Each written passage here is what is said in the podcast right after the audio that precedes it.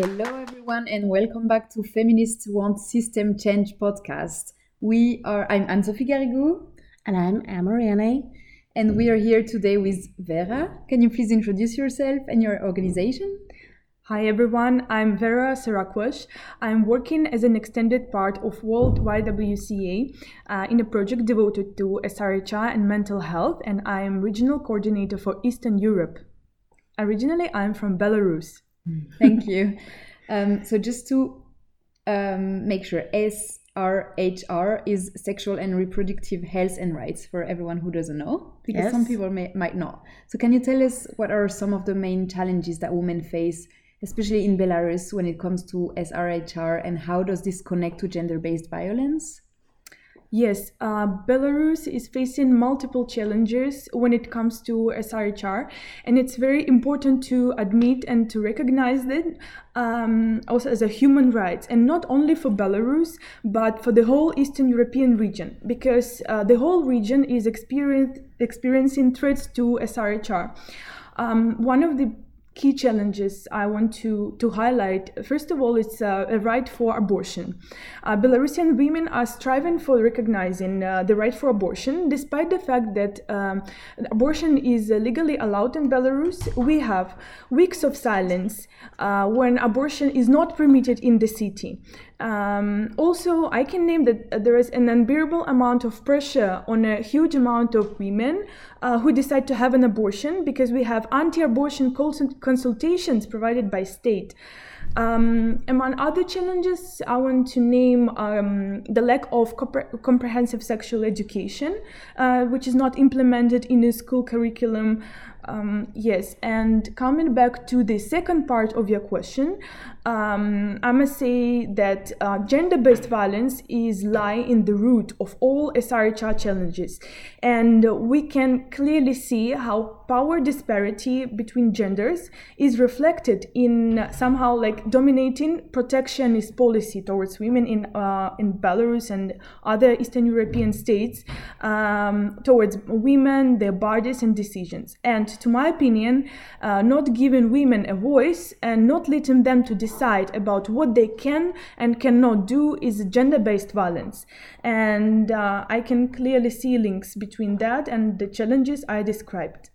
Thank you so much. That's Yeah, it's really fascinating. interesting. From one uh, pro choice activist to another. So, as an active member of YWCA,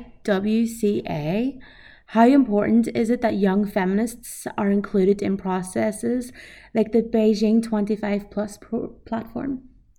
Um, I think that uh, this is crucial uh, to ensure that young women, young women feminists are represented uh, on uh, decision-making platforms like uh, Beijing uh, 25 And to be honest, I'm really honored to participate in such event personally and to voice up my needs and needs of those uh, young women uh, from my country um, that, uh, that, that, don't, that don't have such an opportunity as I have. Um, and I think that more young feminist views are represented, and more of our expertise uh, is asked from states, from uh, um, other civil civil society, like all, all the members, um, and it's better for the whole community.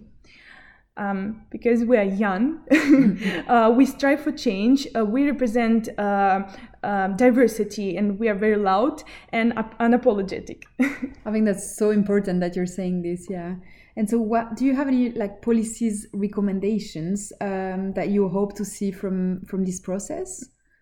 Um, during the Beijing 25 process and forum, I was working on uh, SRHR uh, topic, and I suppose the three main uh, vocalized concerns by civil society about SRHR, such as right for abortion, comprehensive uh, sexual education, and access to contraception, are key points. Um, like me, as a part of civil society, want to see changes as soon as possible, and I want to see states are moving forward on those issues. And also, another my personal expe- expectation uh, f- um, from all countries in our region is to sign and to ratify Istanbul Convention, because uh, I, I think that Istanbul Convention is the most comprehensive and the most effective tool to tackling violence against women and in ensures, ensures a comprehensive evaluation of country laws. It's uh, changes, changes in legislation.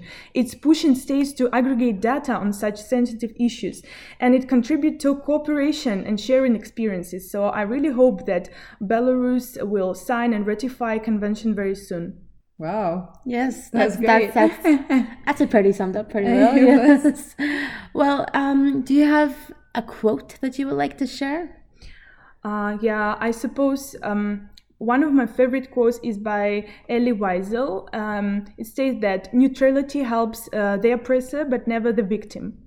Nice. Great way to end this podcast. So, you actually have a few minutes left. You're really fast and comprehensive, which is which I, I think our generation is actually. I think it's a Straight to the point. Yes. And um, do you have anything you would like to share to everyone who's listening?